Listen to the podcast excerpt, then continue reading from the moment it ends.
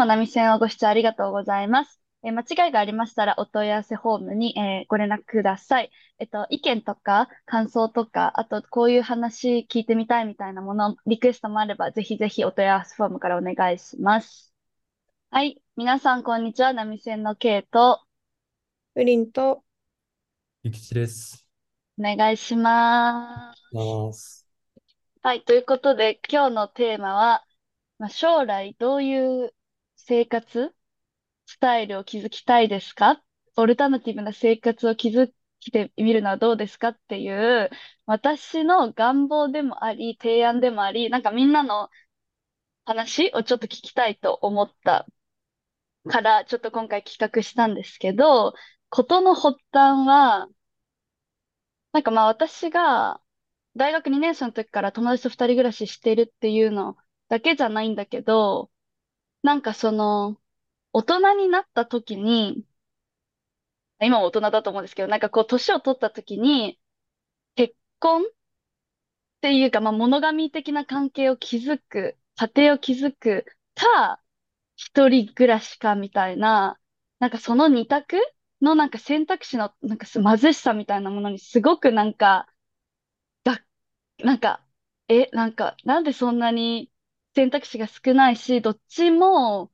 ちょっと微妙かもって、なんか個人的には思ってて、なんかきっと多分その二つの選択肢の間にもっと無数の答えがあっていいと思うなっていうのが、まあいろんな、後で紹介するんだけど、本とかドラマとか、あとは実際にそういう生活をしている人とかの話とかインタビューを見て、なんかこう思うようになったっていうのがありますと。で、なんか今日はスケジュールの関係で、芸能人みたいだけど、スケジュールの関係で、あのメンバーのみゆちゃんが来れなかったので、まずはみゆちゃんの、みゆちゃんに対して、あ、後で、あの、3人も同じ質問する、同じ質問に回答するんだけど、あの、みゆちゃんの回答をもとに、ちょっと話をスタートさせたくって、あの、4つ、あ、嘘、3つ質問を聞きました。で、1うん。つ目が、将来はどんな生活をしたいですかっていうめっちゃ漠然とした質問で、で、これは注釈として、この年齢の時はこんな感じとか、こう複数回答可能ですと。あとは、まあ、抽象的でも全然 OK っていうふうにしました。で、丸には、え、そういう生活をしたいと思った理由は何ですかっていうのと、で、丸さんが、まあ、そ、そういう生活を実現するために、今現在考えられる障壁になるものはありますかっていう、まあ、3つの質問をして、しました。で、みゆちゃんの回答からいきたいと思います。ここまで2人大丈夫ですか？なんとなく理解できた？うん。あの、オ ?OK。ルタナティブな生活っていうのは、要するに、あの、もう、まあ、繰り返しになっちゃうんだけど、あの、友情、あの、恋愛結婚、れ恋愛して結婚して、で、一対一の、あの、モノガミですみたいな、そういうの以外の関係性ぜ全般を指すっていうような理解で大丈夫？はい、そう、そうだと、お今のところ思ってます。あ、了解私、です。うん、そうですね。そうそう。なんか今あるとされてる暮らし以外にもあるんじゃないかっていう、なんか、あの姿勢も含めて、まあ、オルタナティブな生活とします。で、えっと、みゆちゃん。はい、ごめんなさい。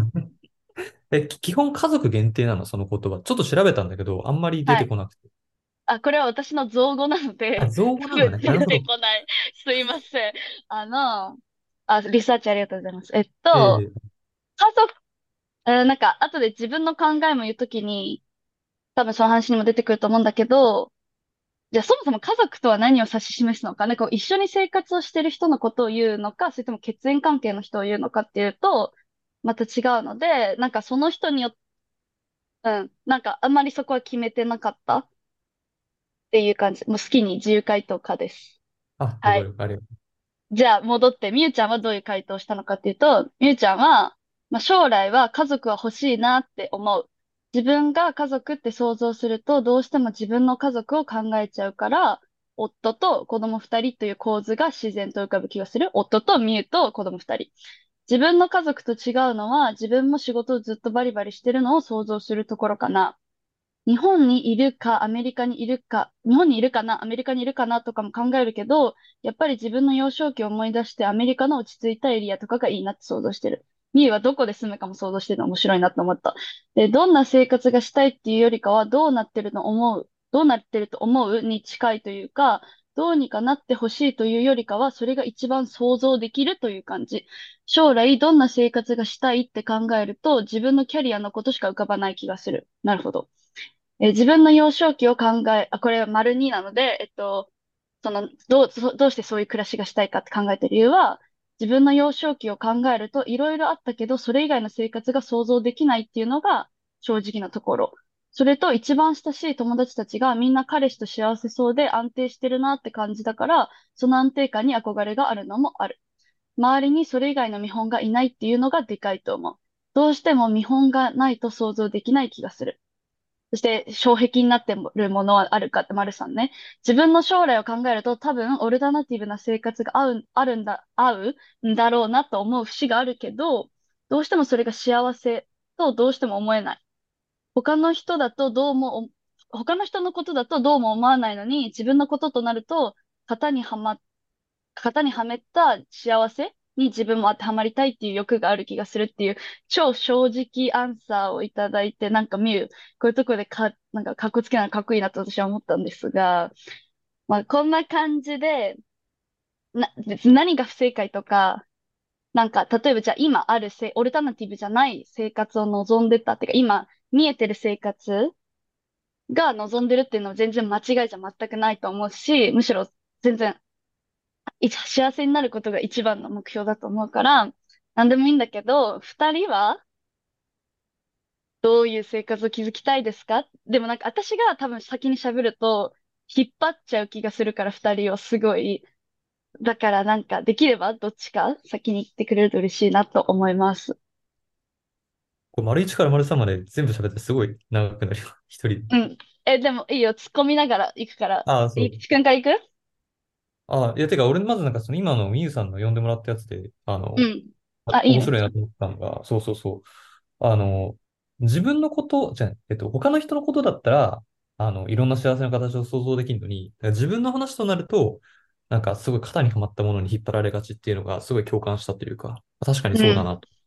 なんかね、なんか周りの人がさ、悩んでて、こういうのも、こういうのやりたいと思ってるんだよねって言われたら、すごいいいじゃんって思うけど、なんていうのかな、自分がちょっと道に外れようとすると、それはなんか周りからどう言われようか、なんかダメな気がするというか、それはあるんじゃないかなっていうのが一個思いました。二人はどう？おめっちゃ思う。なんか多分その怖さ、なんかそのレールから外れることの怖さって、多分、周りがそう、周りが、マジョリティがそうしてるからっていうの以外に、例えば婚姻制度を使った方がメリットが全然あるっていうこととか、あの、物件を探すときに結婚してた方が家が見つかりやすいとか、そういう制度が、なんていうの？生活スタイルを型には、型を作ってるから、やっぱ、あ、はまった方が多分生活するの楽？そういうところに、いちいち考えないで、り制度を利用できて、生活が安定するっていうのはすごいなんか、レールはず、なんかそういう発想になりにくい一因なのかなとは思った。うん。グリーンちゃんはどう？ん、私もめちゃくちゃ共感してて、やっぱりその普通から外れたくないっていうのは、そのなんか、なんていうの？例えば、こうなんか、美しさのスタンダードとかそういうのもあるんだけど、私、ウォーグでさ、なんか、エクストリームビューティーとか、そういう特集があって、なんか、肌を青く塗って、こうなんかエイリアン風の見た目にしてうあ、見街を歩くた。とか、そういう人たちの特集を、特集を見てめっちゃいいなって思うの。すっごい可愛くて、え、超可愛い、超いいじゃん、やりたいって思うんだけど、でも絶対やらないの。うんそういうのと一緒で、なんか、そういういろんな多様性とかを見ても、自分ではやろうとしないところが結構あって、うんなんか、そういうところで、まあ、その、ビューティーだけじゃなくて、いろんなキャリアとかでも、私も結構普通に引っ張られたキャリア選択を結局してしまったので、はい。なんか、あ、そ、そうういうそうなんだ。うん。そこ突っ込むんだけど。うん。そう、なんか、そのやりたいことを最初は追いかけてたんだけど、最終的に、例えばなんか、大企業とか、こう、金銭メリットとか、そういうものにつられて、やりたいことを捨ててそっちを取った選択を私はしたので、そういうところから見ても、ちょっと、やっぱあみんなもそうなんだって思うとちょっと嬉しかったです。うーん、なるほど。実に面白い。はい。な、え、二人は、え、いい二人に聞いてどういう生活をしたいっていうの。じゃあ、なんでニヤニヤするのそんな。いやいやいや。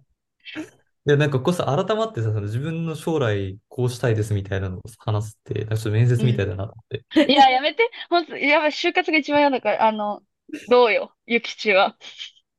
ええ僕はそんなみゆさんほどちゃんとしっかり考えられてないというか、うん、全然大丈夫。ざっくりなんだけど、その、ままず最初どんな生活をしたいっていうのがあったじゃない？なんかそれで僕の頭に思い浮かぶのはなんか50、60ぐらいの時の姿なのね。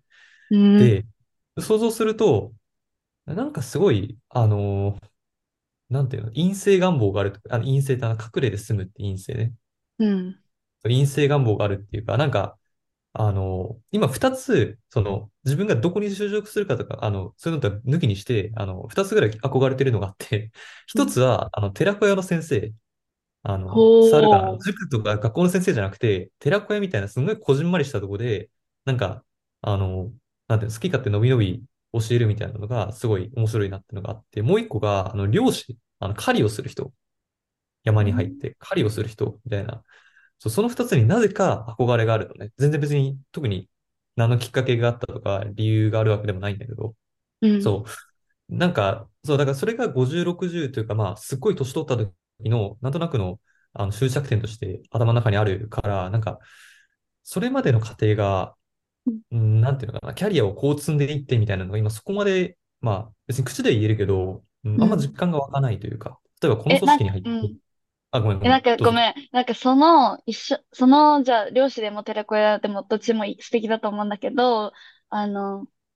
ど家族、家族ってか誰と生活してるかとか、一人で生うん。活してるかみたいな想像はある？なんかぼんやりと。うん、あのね、そう。あのー最初は、すごいこれ一人、一人、一人のが向いてるなっていうふうに思ったんだけど、でもなんか、自分の人間関係のあり方として、結構、あの、少なめの人と、なんか、な、長くじっくり付き合っていくみたいなのの方が、別に、あ、これ友達の話でね、なんか、あの、自分の性に合うというか、心地いいなっていうふうに思うと。で、今のところ別に、なんていうのかな。この人と一緒一緒にいたいみたいな人に会ったことないから、あんまそう想像できないけど、なんか、うん長く付き合っていく友達みたいな、そう安定した、あの、関係性のリストの中に、たまたまなんか相性のいい人がいたら、そこで結婚みたいなのも、まあ、それはそれで多分いいんだろうなっていうふうには思ってる。ただ、あんまそこまで具体的な想像ができないっていう。ただ、何歳までにこんな人と結婚したりとか、そこら辺はあんまり、なんか、なるほどね。漠然としてるから、まあ、夢、ん妄想の域を出ないって感じです。うん。え、じゃあ、それは、じゃあ、例えばけ、恋愛とか、そういう結婚的なものだったら、やばいな、この話。なんか気持ち、なんか恥ずかしくなってきちゃった。なんか、え、それはじゃあまあ、いたらでいいや、みたいな。特になんかそ、それ、それを軸に、うん諭吉氏の生活を築くつもりはあんまり今のところないみたいな話ですか？えーそう、うん、そう、うん、どうなんだろうな。なんか、まあまあ、た、多分別に恋愛とか結婚軸に、例えば何歳までに結婚したいから何歳までにいくらみたいな、そういう選択はしないんじゃないかなって思う一方で、俺、なんかさ、マッチングアプリとか婚活のこと調べるのむちゃくちゃ好きなんだよね。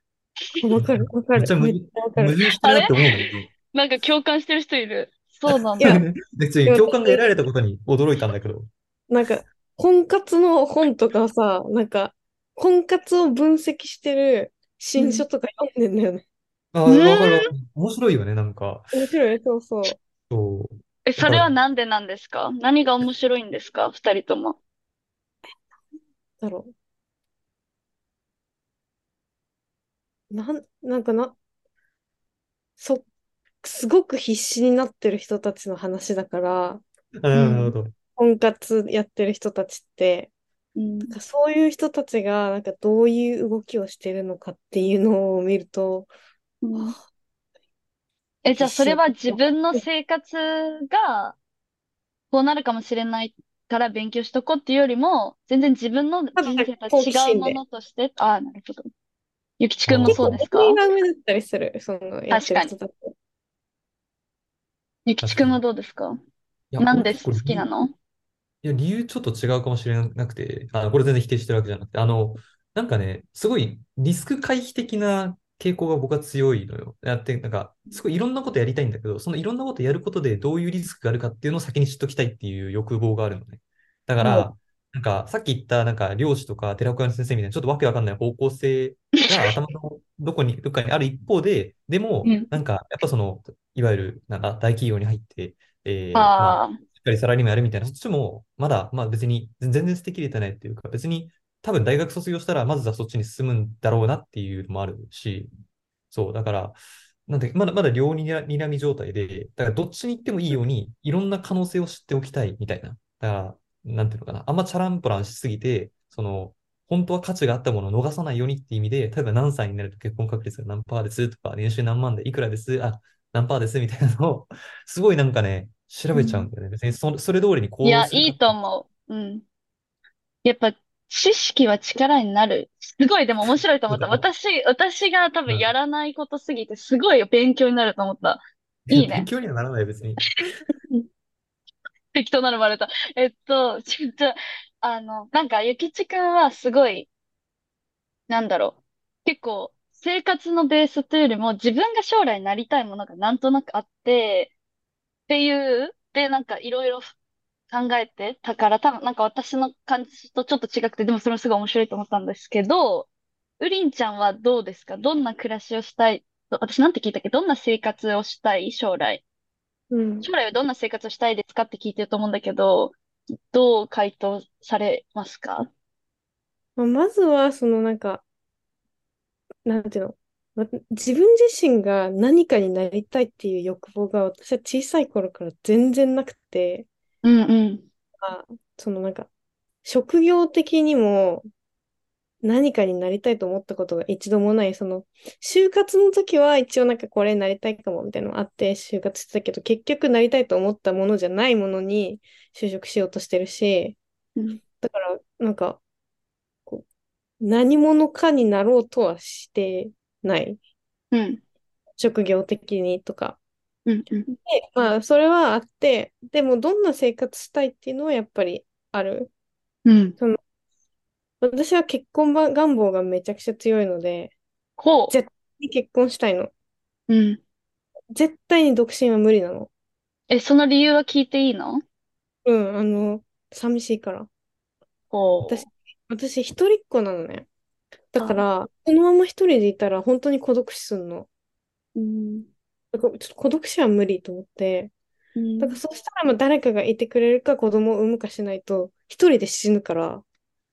なんか私にとってなんか孤独死、まあこれは意見小説分かれるし、これは本当に勝手に私の偏見なんだけど、孤独死というのは不幸の象徴みたいなうん。ものなの、私にとっては。だ絶対それは嫌なのね。うん。だからそのために絶対結婚したいし、っうんていうのはある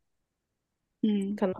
まあ、だ。から、その一人、最後一人にならないっていう保証付きであれば、その結婚じゃなくて、それこそ友達と一緒に住むとか、うん。それでもいいのかもしれないけど、まあ、でうん。も友達と一緒の場合、まあ、どっちが先に死ぬか分かんないし、うんえ、でもそれ結婚も一緒じゃない？でも結婚すれば子供ができる可能性があるじゃん。あ、子供は欲し、ぶしつけな質問ですけど、子供は欲しいと思われていますか？やばい、これ誰？私、本当に。思ってます。あ、なるほで、ど。これも、まあ、すっごいエゴなんですけど、はい。育てたいとか思ってるわけじゃなくて、なんか、うん。とにかく存在が欲しい、そういう子供っていう。え、それは子供に対してどういうい意味を与えてる？え、子供に対しての意味はない。別に私に対し、私うん。中心の意味しか今は見出してない。え、なんかその、その、さっきの文脈でいくと、その孤独死、夫が先に死ん、夫かわかんないけど、まあ、パートナーが先に死んでも、子供がいるみたいなニュアンスで、さっき多分子供の話が出てきたと思うんだけど、まあそういう自分まあ、の。コミュニティの中にいる人みたいなイメージってことかな。そうそう。まあ、要は一人ぼっちになりたくないということで。なるほど。で、老人の集団の中にいると減るだけだけど、はい、子供を、うまあ、ん。いたりとか若い人がいればまあ自分より年下だったら一人にはならないわけじゃん。っうん。ていう意味で一番こう人が離れていく可能性が低いのは家族という形態だと思うので、そういう意味で家族が欲しい。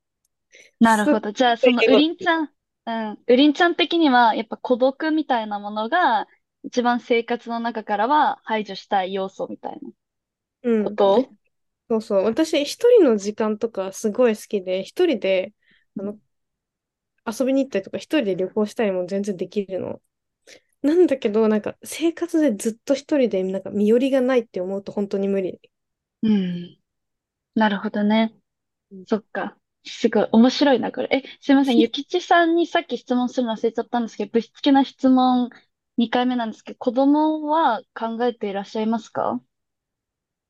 いやー、俺結構結婚もぼやぼやしてるからね、その先の子そうだよね供なんてもう、もうって感じなんで、ちょっと今の話で結構面白かったのが、う死に方、なんかその孤独死は避けたいみたいなのがすごい面白いなと思って、いや、俺もすごい考えるんだ、死に、死ぬ、死ぬ、死なないみたいな、まあ、すごい嫌なんだけど。で、なん、なんていうのかな、その孤独死が嫌だっていうのがすごい面白いなと思って、なんか、こ俺個人的には、ど、どうせ死ぬときは一人じゃねっていうふうに思ってるタイプなのね、なんか、え、っていうのも、その、あの、ま、まずすごい物理的な意味で言うと、あのうんどうやって死を迎えるかなんてわかんないわけじゃん。例えば道歩いてて、急に、うってなって死ぬみたいな。で、その時に周りに誰もいないなんて、それは全然、ね、いくら友達100人いようが、家族がめっちゃいようが、関係ない話だし、っていう意味で、あの、自分の最後を見とってくれる人が確実にいるっていう保証は、な、何をどうしたってありえないだろうなっていうふうに思ってるのね。うん。で、で、あと、なんていうのかな、その、あの、いや、で、で、で、でなんかそれでさっき、あの、考えてたんだけど、多分、多分その、ウリン、ウリンさんが言ってる、あの、一人で、一人ぼっちにならないっていうのは、そういう、そういう直接的なことだけじゃなくて、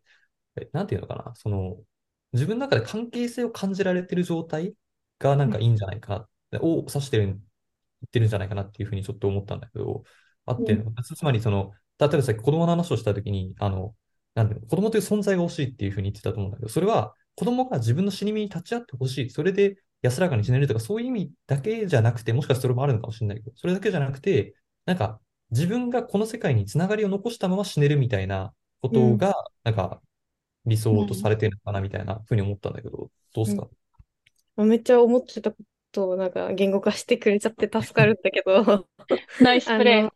まあその、まあ、物理的に死ぬときは一人だと思うし、まあ、事故で死んだら一人だし、それはしょうがないと思うんだけど、なんていうの、身寄りがない、本当に私のことを知ってる人が全然いないっていう状態で死んだら、まあ、さっきも言ってたように、まあ、この世とのつながりっていうのはもうなくなるわけだし、まあ、私という存在は忘れ去られる。まあなんならいなかったことと同等になるっていうのがちょっと嫌だなっていうのと、あとは、その、なんか、がなんていうの、孤独死が不幸の象徴って言ったのは、まあ、うん死ぬときは確かに一人だし、まあ、事故で死んじゃうかもしれないけど、理想としては、なんか家族に囲まれて、こう、死にたいっていう、安らかにね、死にたいっていうのがあって、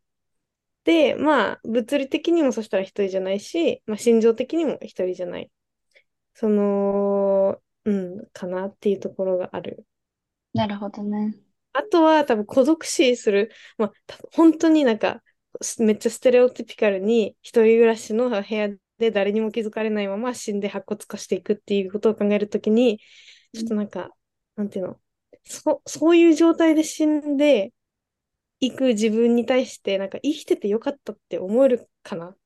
ていうのがあって、なんかめちゃくちゃ重い話になってくるけど、なんか、まあ、自分が自分の人生に対して、あ、生きててよかった、生まれてよかったって思えれば、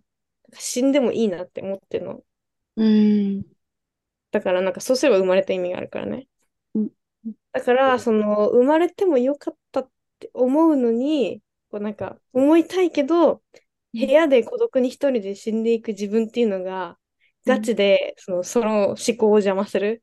だから部屋で一人で死に行くときに、生まれてよかったって思えないかもしれないと思って、それがめっちゃ怖いの。うん。俺ちょっとなんかすごい。めっちゃいろいろさ、ごめん、うん。むっちゃ話したいことがあるんだけど、いいですか？あの、どいうや、今めっぞ。ちゃ浮かんでて、ごめんはい、ねあの、遮って。いや、まずさ、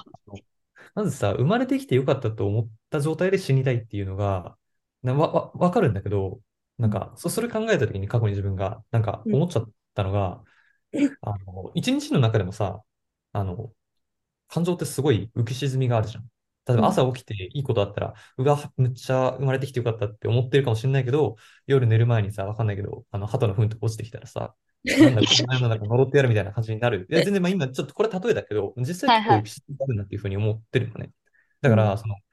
死ぬ瞬間に生まれてきてよかったと思えるかどうかっていうのは、あんまりなんか、すごいランダムなんじゃないかな。たまたまその時にいい気分かどうかみたいなのによるもあると思うし、あとそもそも、あの、死ぬ時にすげえ激痛だったら生まれてきてよかったもクソもないだろうなっていうのもちょっと思うところがあるのね。あの、ウリンちゃんが、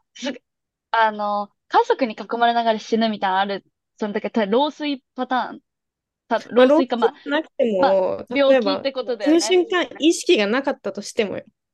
あ、そうなんだ。うんなんかすごい、その家族みたいな、自分が残したものみたいなものに囲まれて、さーって意識が遠のいていくのは、あーなんか、長い人生生きててよかったと思いそうと思った。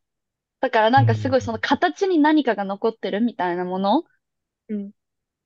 まあそれがたとえエゴだとしても、なんかすごい私、あ、それは確か、うん、なんか、そうね、なるほどってすごい思ったけど、わかんない。ちょっとゆきちくんの話と違いすぎて、いやいやいやいやあのいや俺そこが結構気になってるから。なんか、うんえ、でもじゃあ、ゆきちくんはさ、病室、まあ、ゆきちくんはじゃなくてもいいけど、そのウリンちゃんがさっき言ってた、いろんな人に囲まれ、自分の関係者に囲まれて、意識が遠のいていくのは、生きててよかったって思う、思う？その感覚は納得する？うん。いや、納得するし、多分それ、いや、なんかすごいさ、宗教が思い出すな。今イギリスにいるからさ、なんか大聖堂とか行くんだけど、なんか大体そういう死に方が書かれてない？イエス・キリストの。うん、ううんん、マジでそうだと思う。宗教も関係するんじゃないかなっていうのは、ちょっとうん。ある。確かに。うん。そうだすごいなんか、ねウリンちゃんが、生活の話を、生活の質問したいなんかすごい、すごい死を基準に、生活をなんかこう、織りなそうとするのがめっちゃ面白いと思った。なんか自分にその出発点がなかったから、なんか、これは面白い。いや、面白いだって絶対、絶対死ぬんだよ。だって、何が起こるか分かんないけど、人生の中で死ぬことは絶対確実なんだから、確実なものから見返してさ、考えた方がよくない？うん。だっても、さあ、来年就職するかもしれない会社の年収とかを考えるよりかは、死ぬことを前提に、こう、それを理解して考えていった方が確実性は高くね。うん。私、あ、あ、うん。あとは、その一人っ子っていうのもすごい大きいなと思った。なんうか、ん。やっぱなんとかなる、なん、まあ、お姉ちゃんいる？親死んでもお姉ちゃんいるみたいなのって、なんかなんとなく私の、なんとなくの安心材料みたいなもの、何の安心材料かちょっとわかんないけど、まあ、お姉ちゃんがいるみたいな感覚って多分、安心材料として機能してるし、なんか他の一人っ子の人からもそういう話を聞く、そのウリンちゃんがさっき言ってた、マジで孤独になるみたいな話を聞いてたから、なんかそれもあるんじゃないかなって、勝手に思った。うん、それはめっちゃある。うん。面白い。やっぱり本当に、ひ本当に親死んだら一人になるし、まあ、いとこいるけど、なんていうの、そんなに別になんか親が死んだらら連絡取るかどうかもわかんないし、それこそ親のお葬式で会ってその後15年会わないとか、全然あるよね。まあ、とかそういうところで、やっぱり、ちょっと、友達って言っても同年代でしょ？うん。そうするとどっちが先に死ぬかわかんないし、子供ならさ、まあ、もしかしたら先に死なれるかもしれないけど、まだ、まだ可能性としては高い。なるほどね。そのつながり、つまり、あの、次の世代のつながりっていう中で、子供っていうのがすごい特権的に見られてるのが面白いなっていうふうに思ったんだけどさ、うん。それはなんていうのかな？例えば、教、教育みたいなのじゃダメなの？っていうのが。ああ、なんか教え子みたいな。そうそう、別に先生になるとかそういう話ではなくて、なんか例えば、わかんないけど、あの、うーん、な、まあ、さっき言ったその若い世代とのつながりを保って、自分より若い人とつながって、なんかいろいろなことを伝えて死ぬっていうのも、まあ一つの次世代とのつながりの持ち方かなっていうふうに思うやっぱりそういうのを子供が特別っていうのはどのあたりに感じてる？まあ、私の場合はおそらく血縁っていうのを気にしてる。うんあの、私の知り合いの中で、なんか、一人も血がつながってないファミリーとかいて、なんかそれはもう完全に家族として機能してるし、もう家族としてしか見れないんだけど、なんか肌の色とか違っても。なんだけど、まあだからそういう形のファミリーっていうのは、でも普通の家族と同じように長い間ずっと過ごしてきて、こうなんかこう同じ食べ物を食べて一緒にやってきたっていうわけじゃん。教え子とかだとやっぱり知識だけの伝達になるし、あと正直私のその人生の中でなんか心に残ってる恩師みたいのがいないので別に。その、うんまあ優しかった先生、好きだった先生なんていうのはいるけど、なんていうの、なんかその人のことを一生覚えていて、なんか後世にも伝えたいとか、なんていうの、そういう特別なつながりみたいなのを誰とも感じてないので、なんかそういう経験がないから自分がそういう恩師になれるみたいなことは思ってない。うんなるほど。まあなんか年若い親友みたいなのがあんまり想像できないっていうのは、それはすごいわかる。まあ、親友っていうか、なんていうの、その、うん、わかるわかる。と思い出に残ってるようなのがあんま想像できないっていうのはそれはすごい共てか、感する。すごい多分、今住んでる社会の中で、年年齢が離れてる人との関係ってすごいあんまり気づきづらくない？気づく場所って本当にないなって思うから、ね、想像するの難しいなって確かに思った。はい。ということで、えっと、ゆきちくんとうりんさんが、あの、生活をシェアしてくれたところで次渡したんですけど、なんかすごい二人の聞いてて面白いなと思ったのが、なんか結構二人は遠いスパンって結構長めのスパンで生活を考えてるのがすごいなって私は個人的に思って、なんでかっていうと、なんか私は結構なんか直近ここ、だから20代、30代どう過ご、なんかいろいろ実験して自分に合う生活を見つけたいな、みたいな風に今は思っていて、で、なんか、って思っています。で、ちょっとこれはだいぶ変わるかもしれないんだよね。私の周りにいる人は、おい、全然有言実行してないじゃんとか思わないとしいんですけど、なんか、私は漠然と、その、生活、今多分その結婚とか、そのモノガミー的な関係って、恋愛と、まあ、恋愛する人だったら恋愛と性愛と、あと生活？なんかこの三つのひこの基準を一人のパートナーに頼る、一人のパートナーと依存するみたいなものが、その、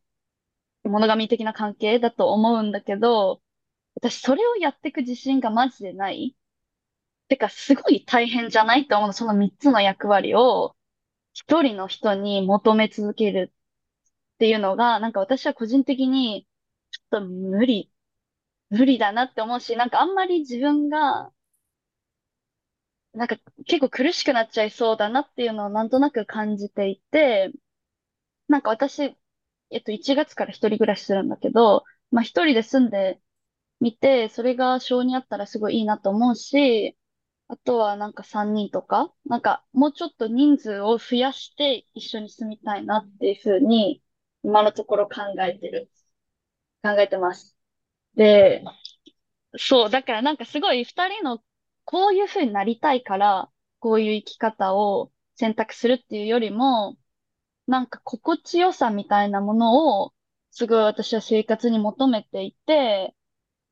そうだね。で、そのため、今それが自分が婚姻制度を使う気がないっていうのと、子供を産む気がないから、あの、多分こういうふうに実験的な生活をやりたいと思ってるし、そう思ってるんだよね。そうだけで、だからそのなんか生活の中心に恋愛があるのがすごい嫌だなって私は思ってて、なんか、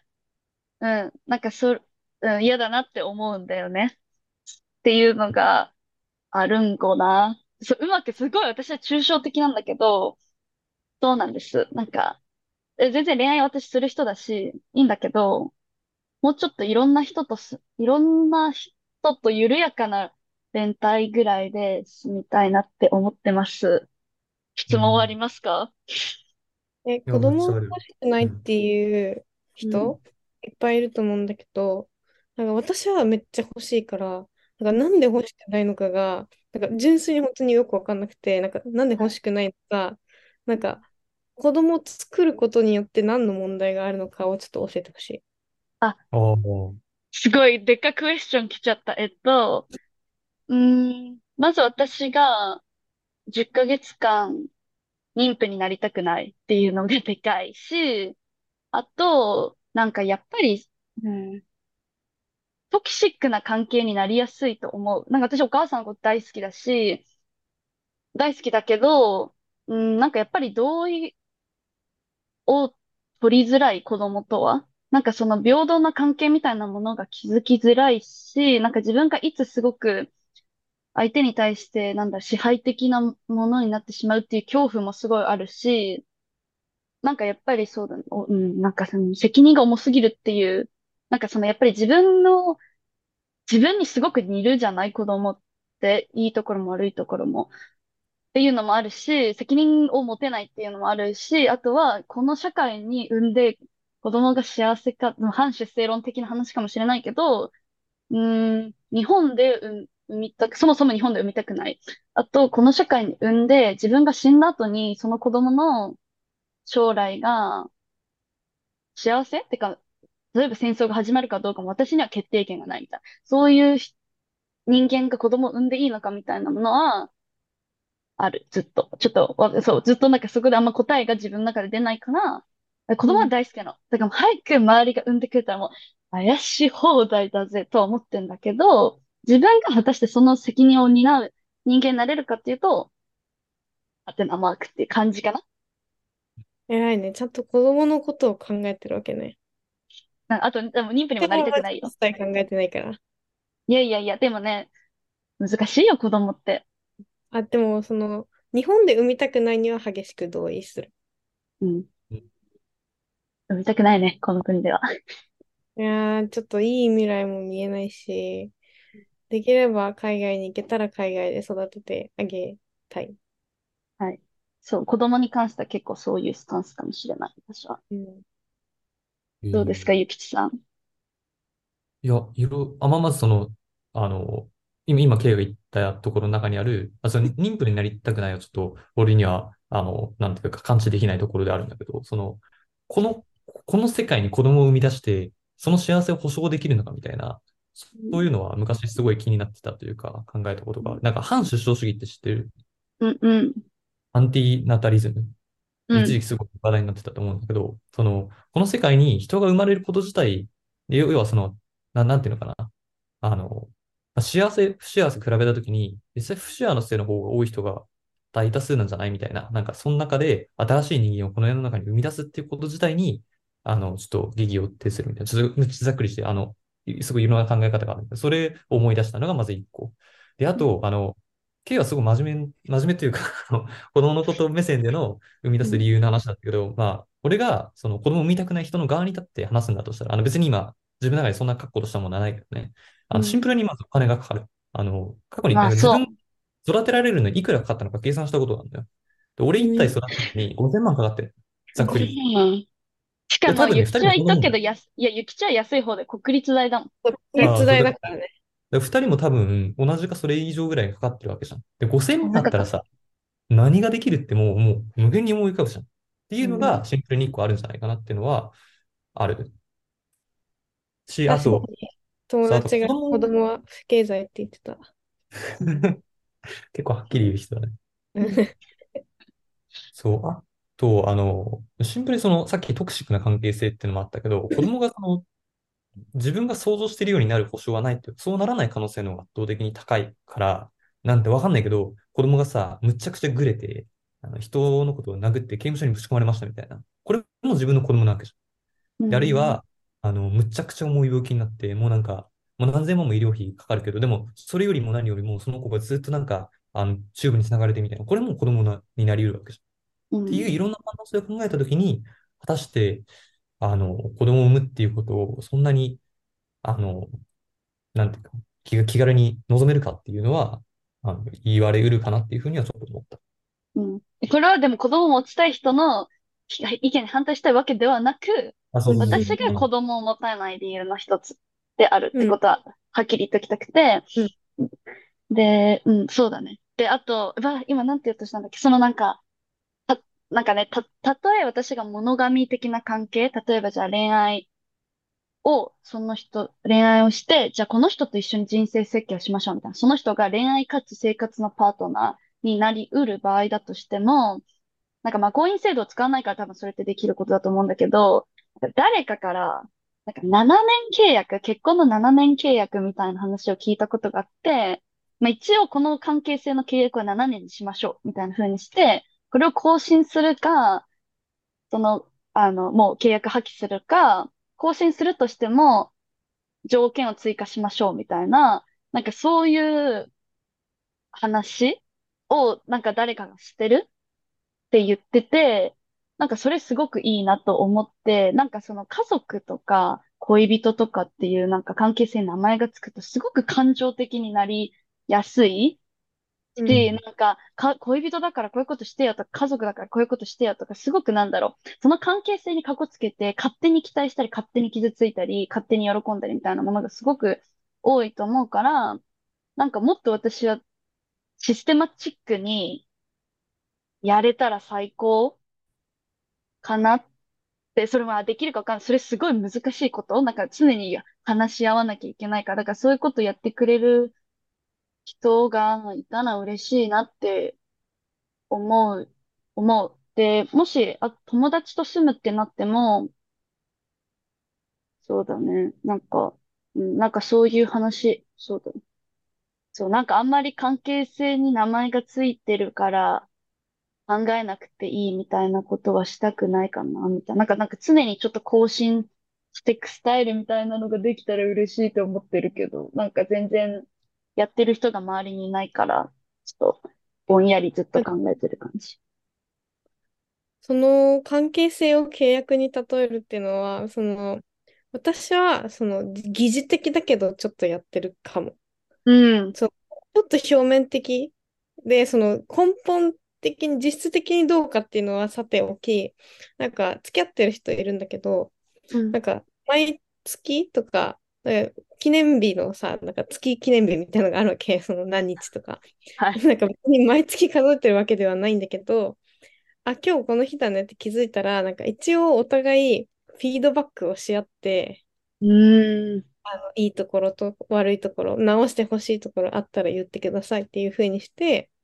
なんか結構私は正直に、あのデートの時に携帯見るのやめろとか結構言うんですけど、なんかそういうことを言って、フィードバックをしつつ、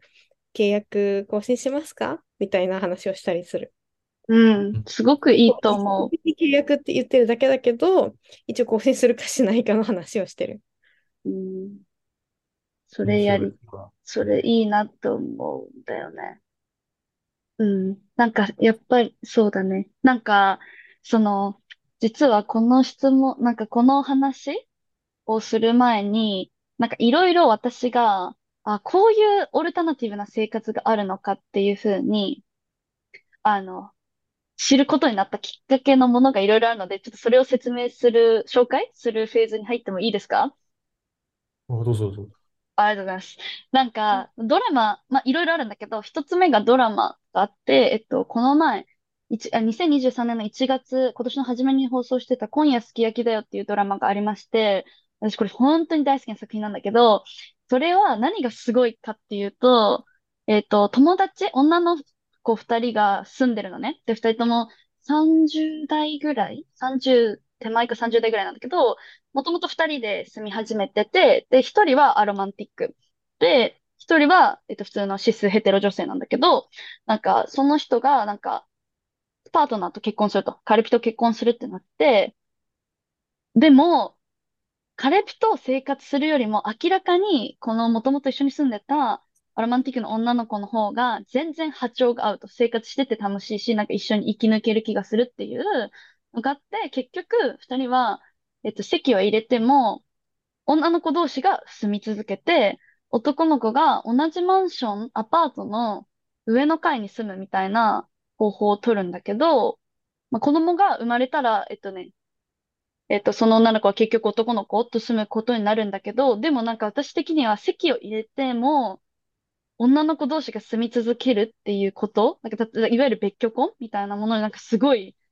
感銘を受けた。なんかすごいミユが繰り返し言ってたけど、想像できないから生活が見えてこないっていうのはすごいあると思って、なんか結構そのドラマを見て、あ、なんかもっと多分いろいろ生活の仕方ってあるぞって思ったっていうのが丸一。で、丸二は、このルポがあるんですけど、えっと、これはオタク女子が4人で暮らしてみたらっていう、藤谷千秋さんで合ってるかな読み方っていう人が書いてるルポなんだけど、まあ、これそのままで、えっと、確かこの4人はアラフォーぐらいかな。アラフォーで、えっと、全員多分シングルの女性たちが、えっと、一軒家を借りるか買って4人で暮らすっていう生活のルポ、ルタージュなんだけど、これを読んだ時も、まあ、正直さ、その自分がさ、これからどういう生活になっていくかわからない。例えばもしかしたら、もう、なんか、やっべ、もうこいつと絶対一緒に人生築きたいみたいな人が出て、いきなり出てきて、で、その人とモノガミ的な関係を作りましょうみたいになるかもしれないし、それとも、うん、なんかみんないい距離感でいて、でもなんかその、それこそ私も、あの、自分のこと、自分が寂しいなっ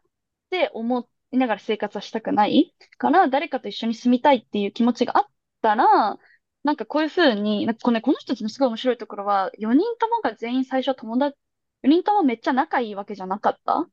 んか確かツイッターとかの友達で住み始めたんだけど、なんかそういうふうに条件、その時の条件があって、一緒に住むって言って、一緒に住みながらいろいろ関係性を深めるみたいなのすごく面白いと思った。で、えっと、三つ目が、これ最後なんだけど、Me&You っていう媒体が、えっと、連載してるやつなんだけど、えっと、記事。あ、あったあった。えっとね、星野さんと有吉さんがやってる連載予備用のない暮らしっていう、えっと、企画があって、これはどういう企画かっていうと、恋愛関係にならないっていう前提条件で、一人の女性と一人の男性が、えっと、長野県の松本で共同生活をしてて、その過程とか、まあ、その時に自分がどういうふうに感じてたかとか、どういう難しさがあるかみたいなのを綴った連載で、多分最近始まったばっかなんだけど、なんかすごい、なんだろう、なんかやっぱ自分が見てきたのってすごい同性の人たちの同居生活みたいなのが多かったから、結婚じゃない、結婚じゃないオルタナティブな生活でも、なんか異性同士でもそれはもちろん可能なことは当たり前だったんだけど、なんかやっぱりそれを知るまでは全然想像できてなかったから、なんか私がその複数人でこれから過ごしたいって思った時に、なんか別にそれに性別って関係ないよなとか思ったりとか、っていうきっかけになったので、あの、リンクとか概要欄でシェアするんですけど、そう、なんかやっぱりこう、なんかね、いろいろあるなと思ったんだよね。なんか目に見えてきてないだけで、だからもうちょっと考えたいと思ったでございます。なんか気になったのあった？ああ、どでも。海外とか、あ、ごめん。海外だと結構、その、ルームシェアがすうんごいうん。主流なのうんね。そうね。で、まあ、海外とかって言っても私、あんまアメリカとデンマークのことしか知らないんですけど、うん。なんかデンマークではもう家賃が本当に死ぬほど高いのね、コペンハーゲンだと。だからもうシェシェアハウスをするしかもう住めないみたいな人が多くて、だから私の彼氏も、うん。私と付き合ってた時も女の子と一緒に住んでました。やっぱそうだよね。私なんかす、うん。私も寮で男の子と一緒に住んでた。うん。っていうのと、な、まあ、う個人ん。的にそのいろんな生活の形態をその留学とか通じてしたことあって、まあ、自分の核家族で普通元から暮らしてたんだけど、そこにおばあちゃんが加わって2世帯生活になったこともあるし、その寮で5人で、えっと、まあ男子も合わせて暮らしたこともある。まあ自分の部屋はあったけど、基本一緒に住んでたっていうのもあるし、あとはアメリカのホストファミリー、5人家族に1人で加えてもらったこともあるし、うん。あとは、まあ、短い間だけど、あの彼氏と二人で住んだこともあるうん。ので、なるほどね。そういうのをやってみた中で思ったのは、さっきそのオタク4人の同棲生うん。活みたいな、あったうん。と思うけど、なんか仲良くなくても一緒に暮らせるなっていうのはマジで思って、それはマジで思う。うん。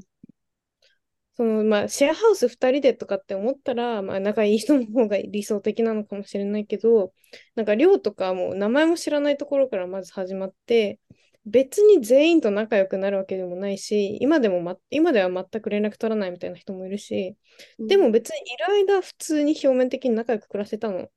うん。